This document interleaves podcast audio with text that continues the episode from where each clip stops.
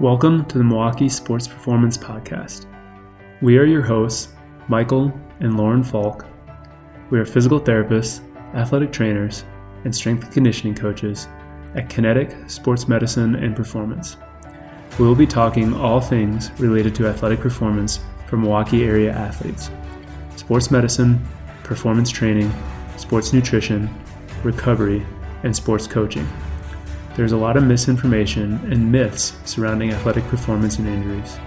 This podcast is designed to bring current, factual, and evidence based information to Milwaukee area athletes. Welcome to another episode of the Milwaukee Sports Performance Podcast. Today I am joined by Dr. Tim Suchomel. Dr. Suchomel is an assistant professor of exercise science and the program director for the Master of Science in Sport Physiology and performance coaching program at Carroll University. I first got to know Tim as a student at Carroll, being a subject in several research studies he was leading on weightlifting and their derivatives, which we will get to dive into a bit today. Tim, welcome to the show and thank you for coming on today. Yeah, thanks for having me. We always like to get to know you a little bit and get a little bit of background so people can know you a little bit better. Um, so, what was your educational background and what first interested you in researching sports performance and what I consider one of your niches, weightlifting derivatives. Yeah, so I did my undergraduate work at the University of Wisconsin Oshkosh and then continued on to get my master's at the University of Wisconsin La Crosse. And at La Crosse was where I kind of got into weightlifting a little bit more. Uh, the my thesis project was focused on whether or not a, a catch needed to be performed or if there shouldn't necessarily say needed to be performed, but if there wasn't a, a different effect, if we remove the catch phase on you know power output, force, velocity, etc. Um, but from that, that kind of carried me into wanting to do my own research in the future and also teach. So I went and pursued my PhD at East Tennessee State University under Dr. Mike Stone and there it, you know all of our research ideas kind of expanded and um, we've been able to build on the research that we've had up to this point. Awesome. When you first sort of got into this um, was there much research, much research in this realm of weightlifting derivatives or did you and dr stone or any of your other colleagues kind of first get the idea to seek it out? Most of the research that was done prior to that point was pretty much all on your traditional weightlifting movements. You know, what did snatch technique look like? What did clean and jerk technique look like? Um, in 2011, so I was a student at UW La Crosse at the time. Uh, Dr. Paul Comfort, who's a colleague of mine in the UK, had put out a couple projects that were looking at the mid thigh pull compared to the mid thigh power clean, hang clean, uh, et cetera. And they were all performed at the same load. So those, in my opinion, from what I remember, were some of the first projects done on uh, pulling derivatives. And from there, we kind of expanded on that and used some different variations. He used the mid thigh pull, which we now classify as kind of a force dominant weightlifting movement, given the fact that you can load it really heavy. But we looked at two velocity dominant movements, which are the jump shrug and the high pull. So we compared the jump shrug, the high pull with the hang power clean, but we also did it across a spectrum of loads. So the research that we did was kind of unique in that regard because we were using a, a different spectrum of loads rather than just a single load. It's kind of interesting that this is a relatively, in my mind, like new area of research.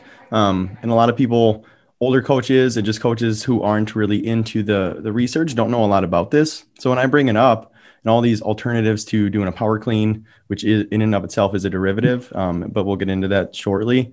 Is they don't really know how to use a lot of these principles with weightlifting to apply to their athletes. So before we get too in depth with all of this, um, I'll have you define for all of our listeners what exactly are weightlifting derivatives. Sure. Uh, a weightlifting derivative uh, in it of itself is a, uh, a variation of a traditional weightlifting movement. In the sport of weightlifting, there's the snatch and the clean and jerk. But we also, with the way that we train athletes, is we usually use variations of those or derivatives. So if we're doing a catching based derivative, which is going to be a Uh, any movement that performs a catch, whether it's a clean variation or snatch variation, that is either going to remove uh, lifting the bar up off the floor or catching it in a slightly different position. So we may be able to perform it from the floor, from the knee, from the mid thigh, uh, you know, a hang variation with a counter movement. Uh, and all of those could be performed with a full catch. However, you also may catch it in what we call the power position, which is going to be uh, at parallel or above.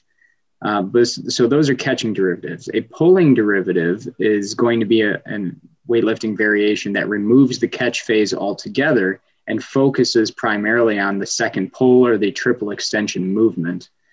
And those variations, again, can be performed from the floor, the knee, the hang, the mid thigh.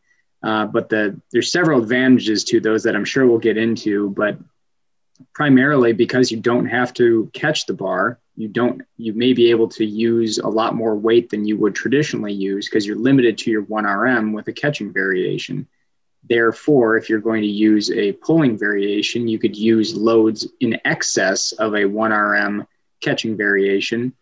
Um, on the lower end of the spectrum uh, we're kind of limited with catching variations in terms of maximal effort uh, because if you get lower than about 50%, you're probably not going to really get someone's max effort. Because if you do, you're probably performing the technique slightly wrong because um, the bar may fly up higher during a clean and come crashing down on you versus pulling variations like the jump shrug and the hang high pull. They're they maximize power at light loads and they're more ballistic in nature than your traditional catching variations. Interesting. So there's the the catching derivatives and pulling derivatives. From what I remember, a lot of working with you, you guys tend to focus a little bit more on the the pulling. Is that correct? Most of our research is on pulling, uh, but also comparing it to catching variations. The the fact of the matter is, is there's this big gray area in strength and conditioning that you can you can perform either a catching variation or a pulling variation if they're performed, you know, about the same load. However, we should always focus on the exercise stimulus that we're giving someone that should be specific to each goal that we're trying to achieve. So mm-hmm. if we're focused on gaining strength, then we really need to emphasize high force movements. And if you're limited with a um, with a catching variation due to your 1RM, that's why we say you can overload those a little bit more with pulling variations. And then the same kind of on the velocity side as well. Hearing you talking about the different force dominant movements versus velocity dominant movements. Um, how do you apply this research that you do into designing your training programs that you apply to your athletes um, during specific times in the year, during the sport that they play? I know you mentioned that it's sort of goal directed, but what are some specific weightlifting derivative movements that you would use in each phase or whatever goal you might have for that athlete? It's a big question, but I, will do my best to kind of keep it as focused as I can. Mm-hmm. Um, so we everything is specific on the individual phase. Example, if we're talking about a strength endurance slash hypertrophy phase, our two goals are going to be increasing an individual's work capacity, but also uh, changes in muscle architecture, generally increases in muscle size, uh, but are kind of we're increasing the size of our engine, if you will. Uh, in the strength phase, we have two different goals. We want to increase the amount of force production as kind of a peak. So we're trying to raise the ceiling a little bit, uh, but we're also trying to increase our rate of force development or how quickly we develop force. And we do that with a combination of heavier loads, but also lighter, more ballistic loads as well. Then when we get into something more like a strength power phase, we have two goals as well is we're trying to um, get further increases in rate of force development, but then we're trying to increase our overall power output. Now, rate of force development is going to be foundational to power output due to the rate or the quickness that we're able to develop force, and that's going to translate to our um, velocity and into power output eventually. But um, every single one of these phases, and there's other phases as well, don't get me wrong, but every one of these phases when we program weightlifting derivatives, we try to make the exercises specific to enhancing those goals. So if we focus on something like a strength phase, I mentioned previously that we want to use heavier loads to really emphasize high force production since we're trying to raise the ceiling. The thing to remember about uh, weightlifting derivatives and pulling derivatives specifically is that the bar may not be displaced as far as or as high as um, a catching movement because the bar doesn't have to be elevated that high. So something like a counter movement shrug, a mid thigh pull, a pull from the knee, or a pull from the floor, all of these may not displace the bar as much and we don't have to catch them. And as a result, we may be able to use loads in excess of a 1RM catch. Example would be research is out there where we've used a, um, a hang pull, a pull from the knee, a counter movement shrug, a mid thigh pull, all the way up to 140% of an individual's 1RM catching variation. And something like a pull from the floor may actually uh, be able to use up to up to about 120% of their 1RM. Now, the advantage here is that because the bar is not displaced as much and we can load them heavier, we can really emphasize high force production and really raise the ceiling of force production. So we're enhancing our strength characteristics um, beyond just force production. We're also talking about postural strength, positional strength, um, but also coordinated movements that are very similar. Now, keep in mind that if you want to incorporate catching variations here, you can because you're using a moderate to moderately heavy load that you can also use to benefit rate of force development characteristics. So, in addition to these heavier movements, you may be able to program lighter movements, hang power, clean, hang power, snatch, that type of thing, to emphasize kind of the high force rate of force development that we're trying to get. Now, as we transition to something like a strength power phase, we want to emphasize movements that have a combination of high force and high velocity. And the reason why is the entire force velocity curve is based on this idea that we have we need to work both ends of the curve to benefit power.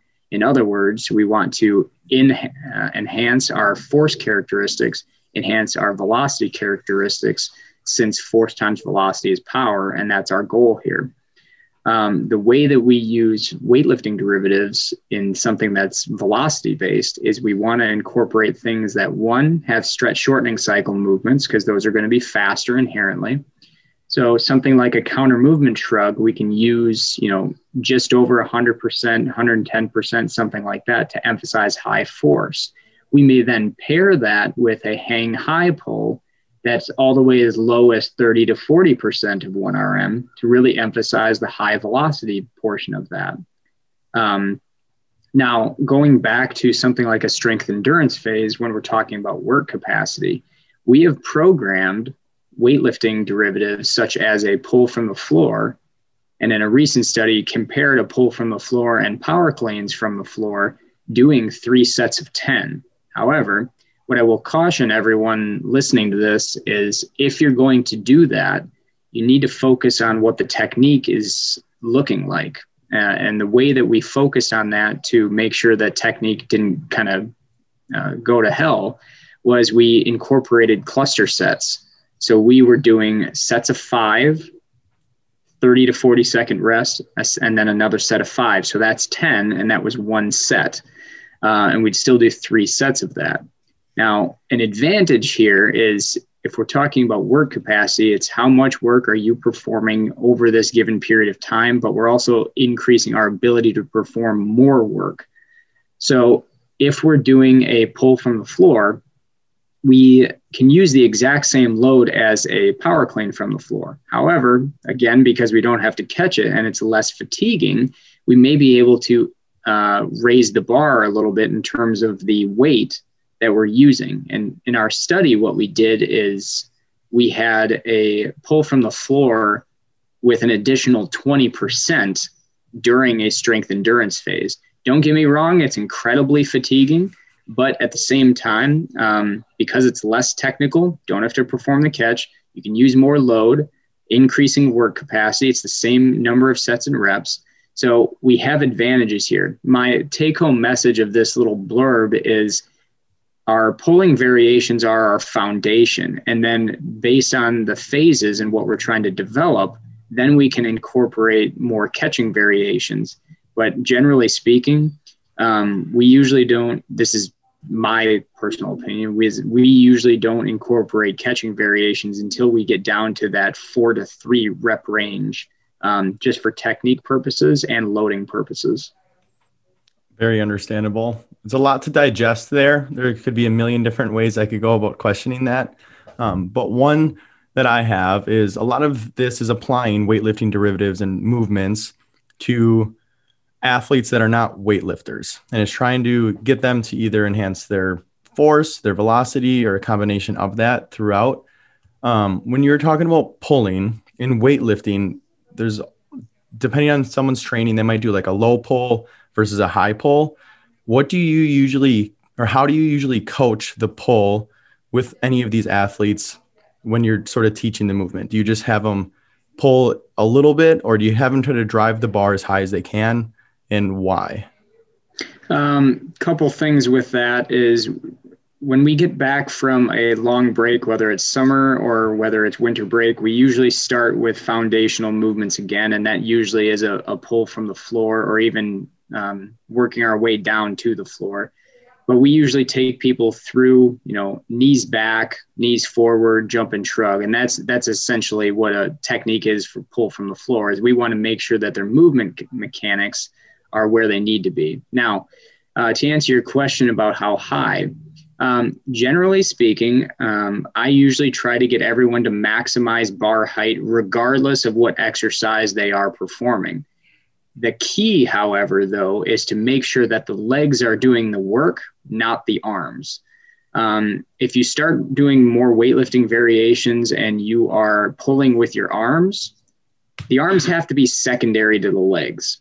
You know, something like a high pull where we are actually, you know, actively pulling with our arms, it has to be the result or the end result of what our legs did. The legs should be elevating the bar and the only reason our arms bend in general is because of the momentum of the bar moving upward. Uh, and we can't really keep our arms straight at that point. Um, however, when we get to uh, one of the cues I usually use is long arms. Um, so if we are doing pulls off the floor, if we're doing mid thigh pulls, counter movement shrugs, what have you, I always tell my athletes long arms. Um, they want to we want to maintain long arms through a the transition from the knee to the mid thigh position. Um, you know, the key, I mean, because if they don't, I mean, if they start to bend early, the bar is not going to hit in the right spot and they're not going to have the same whip of the bar as they would with the pull. Um, the way I think about it is the arms are ropes. And if you think about pulling something, you'd rather have a taut rope or tight rope rather than something that's going to be, um, you know, lax. Mm-hmm. Gotcha. That makes a lot of sense because a lot of it, um, getting into the kind of coaching aspect rather than just research, is how much force is the athlete actually putting into the ground, not necessarily just how much weight they have on the bar or how high the bar necessarily goes. And I think that type of mindset versus just weight on a bar makes a big difference in terms of the ability to achieve the goals that they're getting and the intent behind the exercise. So kind of I want to touch on that just for a second since yeah. you mentioned it is anytime you're doing a pulling variation the athlete or whoever you're whoever you're using these variations with has to put in max intent with the movement a common problem that you may see from time to time is athletes who have done catching variations before and then you take them to a pulling variation they may not give max effort because they they view it as a partial movement that's not doing as much. In reality, um, it's probably doing as much, if not more, based on based on what we've seen in our research and everything. But in order to get the best benefits, and this is really with any movement, is you have to put forth max effort every single time. So it's not just going through the motions and you know shrugging the bar at the top. No, it's maximizing your effort, pushing as hard as into the ground as you can. Mm-hmm. And I think that's an absolute must in any plyometric or power based exercise because loads are relatively usually lighter depending on what side of the force velocity curve you get to. If you don't have that intent, you might as well just do something else. I always find. So, kind of getting into like the more coaching aspect, um, I've always heard or kind of asked the question to myself of why do a weightlifting movement over maybe just like a weighted jump? Because there's a lot of technique involved and usually it takes a little bit more time to teach and get the athlete to actually put the intent behind. Um, so, what are some sort of thoughts that you have on that, or strategies you've used with your athletes, or reasons behind why you choose weightlifting derivatives maybe over something else like a weighted counter movement jump? So you also have to consider with, with that question, you also have to consider what other aspects are you getting out of it? Because if you think about a, a weighted jump, so let's just say a jump squat, for example, barbells up on the on the shoulders.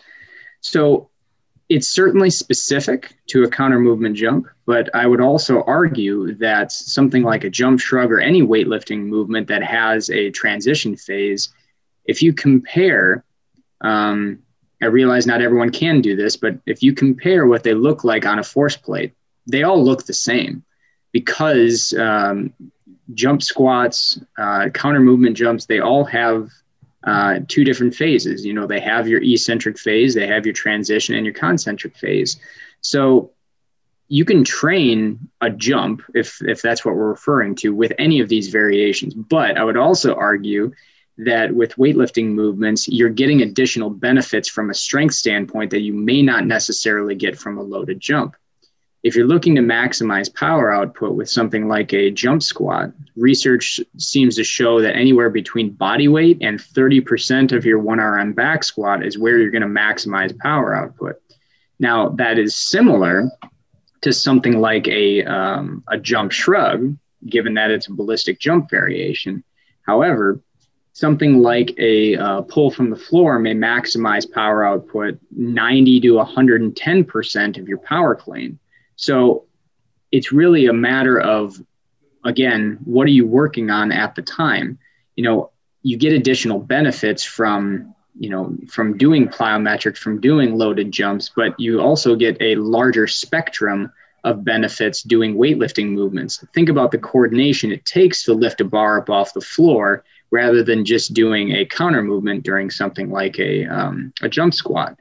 Now, we've actually done a project on, um, on comparing loaded jumps uh, of different kinds. So we did a, a hex bar jump or a trap bar compared with a jump squat and a jump shrug, which is a weightlifting pulling derivative. And what we ended up finding with that is both the hex bar and the jump shrug produced higher power outputs across the board compared to a jump squat.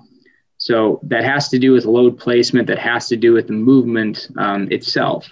But what was unique is that the highest power outputs from the jump shrug were at lighter loads, so anywhere between 20 and 40% of an individual's body weight, compared to a hex bar, which was slightly heavier, 40 upwards to 80%, depending on the person.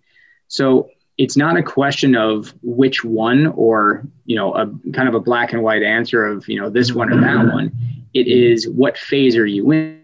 Because bar more advantageous a strength speed exercise which is your moving heavier loads for power output um, or maximizing power output versus something like a jump shrug maybe more of a speed strength exercise which is focused on lighter loads for power output Interesting. I, I I like that sort of perspective of not just well this one's easier to teach or one or the other, but it's looking at the whole exercise and looking at how many boxes sort of can you check off about what are all of the benefits of the particular exercise. So I can see how you can make an argument for using weightlifting if you can teach it and teach it well then you have a larger spectrum to be able to choose from instead of always having like these sort of more narrow things to pick from. Um, on that sort of same regard with the coaching is we're talking about power output on a lot of these, the sort of concentric part of it. And then another sort of complaint or concern I've had with these is if you're doing the pulls and eliminating a catch for these derivatives, you're not getting the eccentric absorption aspect.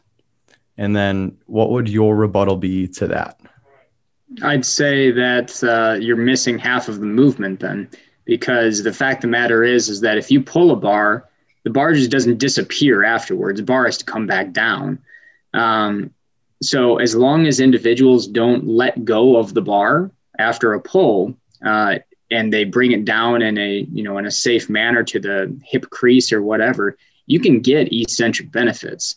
Um, and again, you know, I'll talk about this in a second, but we've completed three different research projects on this. And um, what we ended up finding with the comparing the jump shrug, the high pull, and the hang power clean is that the jump shrug and the high pull actually performed more work during the load acceptance phase, you know, following the pull, um, compared to the catch phase of a hang power clean. And this was across several different loads. Uh, Paul Comfort so, showed something similar, where doing a pull from the knee was um, performed greater work compared to a hang power clean, but showed no difference between a hang clean, which is a full catch.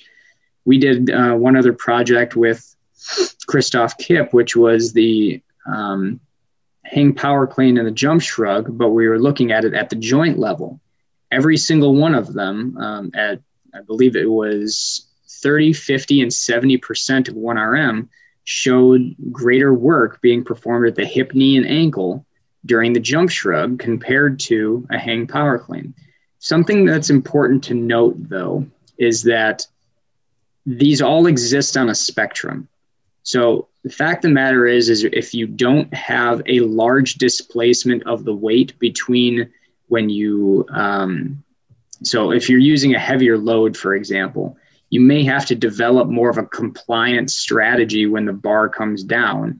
So it is, it's still giving you, you know, a moderate to high force production, but you're expanding the eccentric impulse out a little bit longer. So what I mean by that is you're not just stopping it on a dime, you are taking your time to slow it down. So uh, I guess a way to think about this is that when you do an unloaded jump, you jump higher, but when you do a weighted jump, you don't jump as high. There's research out there to show that the forces upon landing during a unloaded jump are higher than something like a loaded jump. And the reason why is the acceleration due to gravity. So if you jump high, you have more time to accelerate and move downwards, and you're actually going to land stiffer because you don't have any load on you. When you land stiff, the forces are going to be higher. When you land more compliant with a loaded jump, the load the forces aren't going to be as high because they kind of dissipate over a longer period of time. I shouldn't say dissipate, but they're spread out over a longer period of time. Um, now, getting back to the the weightlifting movements, is they all exist on a spectrum. So what we saw is that a hang power clean produced moderate forces over a moderate duration during the catch phase with a jump shrug, we saw high forces over a short duration. And with a high pull, we saw low forces over long duration. So, what that means is that depending on the phase you're in, you could get unique eccentric benefits, regardless if, if it's a catching variation or a pulling variation. One other point to make is that the more experience someone gets with a catching variation, the smaller the displacement is from peak bar height to when you rack the bar during a during a clean or even during a snatch because you're going to catch it at peak height and the displacement between you know how much it falls or crashes on you is going to be smaller and smaller the more experienced you are. So you're going to rack it at the height that it needs to be racked at um, and talking with a couple weightlifting coaches, that actually decreases the more experienced you are, it decreases the amount of eccentric, you know, force absorption that you're actually experiencing. Interesting. A lot of these aspects are not things that I've tend to think think about too much, but listening to it and sort of re- reflecting back, it does make a lot of sense that you're going to get a little bit more eccentric absorption because the bar is displaced more in a given weight that you're catching it at mid thigh or hip crease versus up at your front rack or a snatch. So I like that. That seems to make a lot of sense. So it's kind of sort of changing topics slightly from a performance and strength and conditioning standpoint is I'm a physical therapist. I work with a lot of athletes and some of the research that I've tended to do is in ACL rehab, which as we all know is a very long, grueling rehab. It's usually 9 plus months. And a lot of the sort of standards on returning to sport are meeting certain strength levels side to side, jump tasks, things like that. But one overlooked and it's been relatively new in my mind of what I've seen is we're not tracking or really training enough the rate of force development aspect. So in later stages of rehab, there's been studies showing that athletes may obtain a 90% limb symmetry in strength and hop tests. But if you look at their rate of force development, whether it's with just quad strength or it's using a leg press, those are still lacking quite behind. And it could be one aspect that's contributing to relatively high rates of re injury. So, knowing that and kind of getting into that, what are some principles of training to consider in rehab, or if strength and conditioning coaches are working with these athletes in later stages of rehab, that they should think about implementing to kind of enhance rate of force development as long as their strength is adequate? Uh, well, there's a number of things. Um, you know, obviously, part of the the uh, rehab process is you know stepping off of raised surfaces. Um, something as simple as um, so. Essentially, what we're talking about is eccentric uh, rate of force development, and uh, basically the ability to accept a an external load. And um, we kind of have a, a, a, progression of doing that. Um, so at, at what we end up using is body weight exercises come first. So we want to do something as simple as a snap down. So a snap down is a basically going up. Some people call them tall to short. So really tall up on the toes, coming down um, to kind of catch yourself. Now, an, something that's beneficial about this is you can catch at different heights. Um, it's self-limiting because the faster you snap down, you know, the, that's how much you have to absorb. So something as simple as that. You can do those bilaterally. You can do them unilaterally. Um, but then to kind of take it up a notch is when you start to hop a little bit more or hop continuously. So unilaterally, bilaterally, uh, stepping off a raised surface. And a raised surface doesn't have to be much more than about six inches. Um, the key with raised surfaces, though, is to make sure that the individual doesn't squat down or let their foot fall below where the box height is, so you actually get the six inches of height. Because um, otherwise, you're you know you could be actually dropping from like three inches. Um, so going along with that is our ability just to land in general. So when you get to a raised surface, we're talking about you know six inches, twelve inches but um, doing it bilaterally first, progressing to unilaterally. Um, and then you get to something that's certainly more complex is jumping to a raised surface. So it's going to decrease the amount of force that they experience upon landing, but it's going to challenge the stability component um, when we get there. Another thing that we use is we have um, a flywheel device or a K box. And one of the things we like to do with that is we have had some success with some individuals uh, that had ACLs. Um, for those that listening that aren't uh, familiar with a flywheel device, it is a some people call it a yo-yo, um, but essentially what it is is that you are hooked up to a harness, and the harness is hooked up to a, a wheel that spins in reverse direction, kind of like a yo-yo. And um, the harder you push against it, the harder it pulls you back into the position that where you started. So most common movement people do with these is a squat. You can do lunges, you can do split squats with them.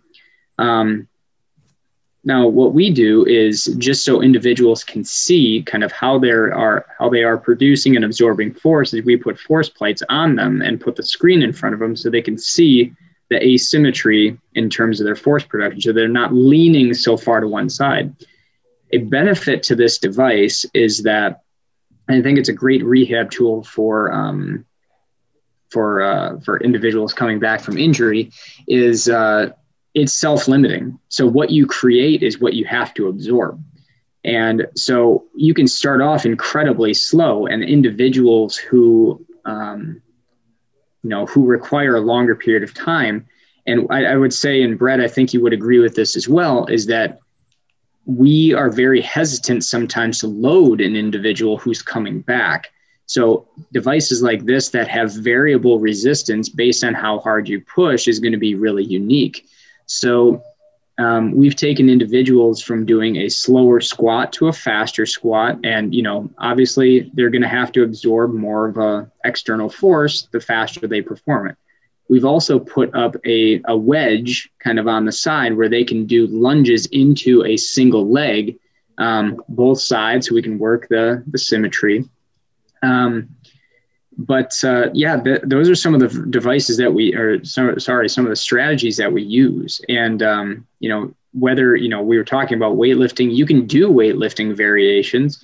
Again, start with pulls where you you don't necessarily have to jump with it, but being able to control the weight coming back down to a mid thigh power position um, is you know it's an angle that's going to be specific to a lot of the sports that they play so getting them to kind of recover in that position is going to be important.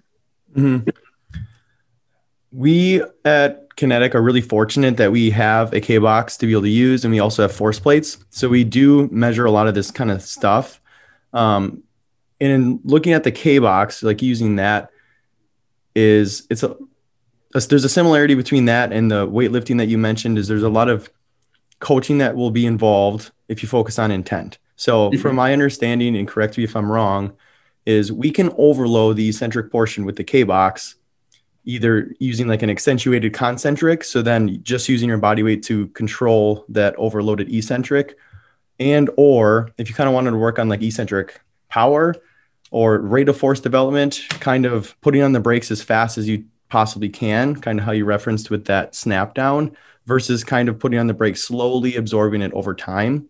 Um, are those kind of strategies you think would be usable in coaching an athlete in those later stages if the focus is the rate of force development?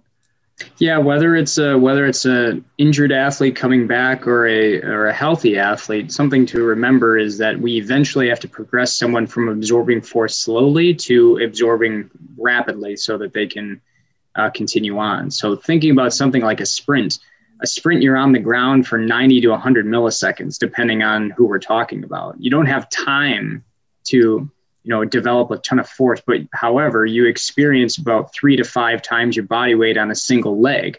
So we have to be able to produce a lot of force and produce it rapidly to be successful. Um, so yeah I, the one comment i'd make about the k box is that the technique that you perform during the um, the eccentric phase, if you will, so after the push, is going to determine kind of what you experience and what benefits you may get. So, this concept of eccentric overload is going to be relative to how you perform it. So, if someone pushes hard and then they drop into their into their squat without kind of riding it down, they're going to get slapped in the face with force because they um, they go from nothing to a lot. Um, what is recommended in the in the in the research from my understanding is gently resisting the first third and then kind of riding down to the full range of motion. I've done on this someone who's strong and someone who's um, who's weaker. So just for context one person squatted 2.4 times their body weight and another person did uh, I think it was 1.6 times their body weight. So it's not weak, but weaker. Um, but what you ended up seeing is both didn't actually experience a quote unquote eccentric overload because they were able to expand the uh, the eccentric phase for a longer period of time. Um, however, what you saw with the weaker individual is they received greater benefits uh, from an eccentric rate of force development standpoint than the stronger person. The stronger person is able to kind of, you know, dissipate or increase the length of that phase. Um, so stronger people may not benefit as much from the K box compared to weaker individuals and um, those who are coming back from injury. you mentioned the eccentric rate of force development. I, like I said, I think the K box is a great rehab tool. Um, I just think that we uh, push it a little bit too much in terms of performance standpoint, but I, I think um, there's certainly more research that needs to be done. Mm-hmm. Very agreed. All these things are just tools that can be used in the toolbox. There's always different options to go about it. Um, kind of my last follow up with this is some of your research that you do do on is like eccentric overload on top of like weightlifting derivatives. Um, are there any recommendations you have in sort of enhancing eccentric absorption or rate of force development with using other tools, whether it's free weights, body weight, anything like that? Um, first and foremost, get the person strong first. Uh, that's my first recommendation, and that's that's get them strong first with traditional uh, resistance training, squat, press, pull. You know, uh, those are your foundations. But uh, to place more of an eccentric emphasis, you can use things like body weight immediately. So being able to absorb an external force or accept an external force. Um, the snap downs, uh, you can have a variety of plyometric variations that are going to give you an eccentric stimulus. So something as simple as a line hop, while appearing basic, you still have to accept an external force. Now, stepping off of boxes and landing is a greater external force due to acceleration of gravity, but also you have to be able to stop your downward momentum. Um, now, things that start to give you a more unique uh, eccentric benefit would be things like accentuated eccentric loading, which essentially refers to uh, the, performing the eccentric phase with a greater weight compared to what the concentric phase is being performed with. So examples of this can be a submaximal uh, effort, which would be um, accentuated eccentric jumps. And the way that you do those is two different ways. You can use uh, dumbbells. Lower yourself down with dumbbells, let the dumbbells go at the bottom, and then jump afterwards. Um, you can use weight releasers, and weight releasers um, generally you're going to put on a barbell.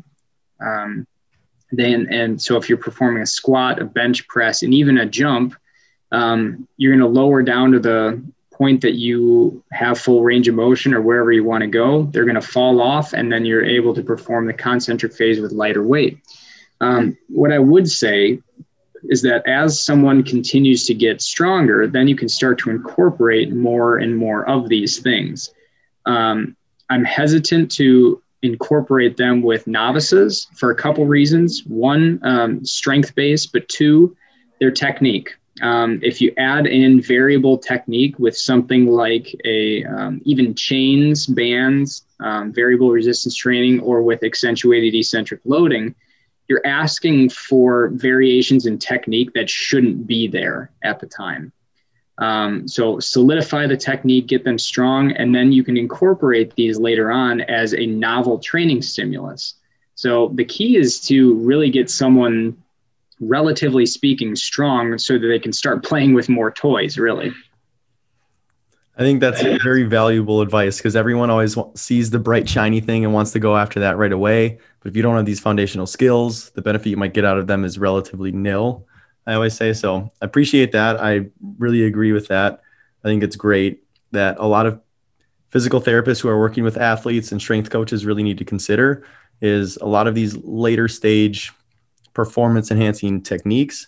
There's a lot of coaching that needs to go behind it. It's not just assign X drill and they'll get through it. There's a lot of coaching that needs to be instilled in the athlete to get a benefit.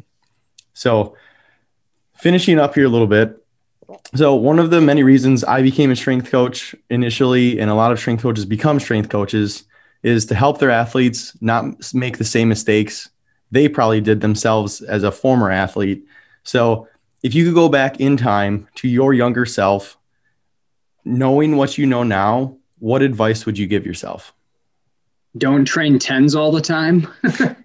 uh, no, I mean when I was when I was in high school. Um, a lot of the knowledge that we all had from um, from a, a, resistance training standpoint was based on um, bodybuilding type methods. So it was get bigger. Um, you know, the concept of getting stronger was thought to just kind of come along with that. And so what I would do in high school um, is I would uh, I would do three sets of ten of all these exercise variations throughout the week, but I would do that every single week. It didn't, you know, nothing was really planned out in terms of in terms of blocks of what I was doing. It was, well, what did I do last time? I'm going to try to do more than that this time. Um, you know, I didn't necessarily start squatting until undergrad, so I would have preferred to, you know, start doing that a lot earlier, developing that movement pattern. Um, you know, I think when it, I would, you know, the other thing I would tell myself is don't don't play contrasting sports. So I mean, again, we we highly value uh, multi-sport athletes. The hard part is is when you have a- athletes that are competing in sports that are contradictory to each other. I ran cross country and played baseball. One's a strength power sport. One is a an endurance based sport. So and they also require different body types as well um, different demands. So that's part of it. I'm not going to say, you know, I'm not saying for anyone listening, don't, you know, specialize early, don't do that.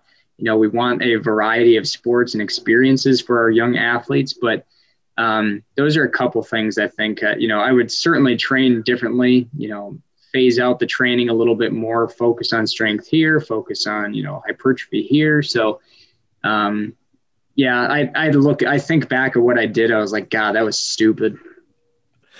I think if coaches reflect on what they did and think it was all perfect, they wouldn't have changed a thing. They either don't quite know what they're doing or they happen to be coached by a really coach who know knew what they were doing at the time. But I think a lot of us fall into that. And I think advice hearing from an expert now who's in the field is really valuable and should really be taken to heart rather than just oh, it didn't work for him, but it works for me, or it's going to. This is really valuable information. I think people can really benefit from it. So, finishing up, we like to do what we call a little bit of a lightning round, just shoot a few questions to, again, let listeners know a little bit more about you. So, outside of coaching, research, teaching, um, what's your favorite hobby? What do you like to do on the weekends? Um, being active, regardless of what whatever it is, um, you know, what I, I still train by myself, but also um, movies are a big thing for me. It's hard now because you know just can't really go anywhere. Um, but Netflix is kind of a, a godsend just because you know I can go back and watch movies I've previously seen or watch a lot of things I haven't seen before. So um, very much entertainment related. Interesting. Perfect. So, lastly, if you could meet any person, dead or alive, who would it be and why? Uh, there's a couple. Um, I know Tom Hanks is one of them. He's probably one of my favorite actors, and uh, Jim Carrey would also be up there as well. Um, but also, uh, from an athlete standpoint, I think it would be really interesting to meet um, like Jesse Owens. Um, people like uh, Hank Aaron, I think would be really interesting to meet. Um, you know, a lot of people didn't like him very much, and I hear he wasn't a very uh, good person. Was Steve Prefontaine? Um, but just uh, you think about the mentality that he had in terms of a killer instinct. I think it'd be really interesting to talk about that. Um, but uh, yeah, those are those are a handful of people I'd like to meet. Yeah, that's awesome. Yeah. Well, Dr. Suchomel, I really appreciate your time today. It's always great to get to learn from experts in the field. And I learned a lot, as I'm sure a lot of the listeners did today too. So, where can listeners learn more about you? Do you have any social medias? Yeah, so Twitter and Instagram, the handle is uh, Dr. T. Suchomel. Uh, that's where you find me most of that. And uh, on my Twitter, I, I have a link to my ResearchGate page, which will also have links to a lot of the full texts of the research that we've done as well. Great. Well, we'll get that in the show notes for the listeners who want to get to know a little bit more about Tim and what he's doing. So thanks again, and thanks to everyone for listening, and we will see you on the next episode. Thank you for listening to this episode of the Milwaukee Sports Performance Podcast. We hope you enjoyed this episode and learned something new that will help you achieve your goals. If you did, we would love for you to head over to Instagram and search MKE Sports Podcast. Like, follow, or comment on today's episode. If you have questions, comments, topics, or guest suggestions, reach out through that Instagram account. Your feedback will help us make this podcast as relevant and informative as possible. If you have additional time, we'd appreciate your help in spreading this information. If you could head over to iTunes and leave us a rating and review, it will help us spread the word to more athletes in the greater Milwaukee area. Have a great day, and we will see you next time.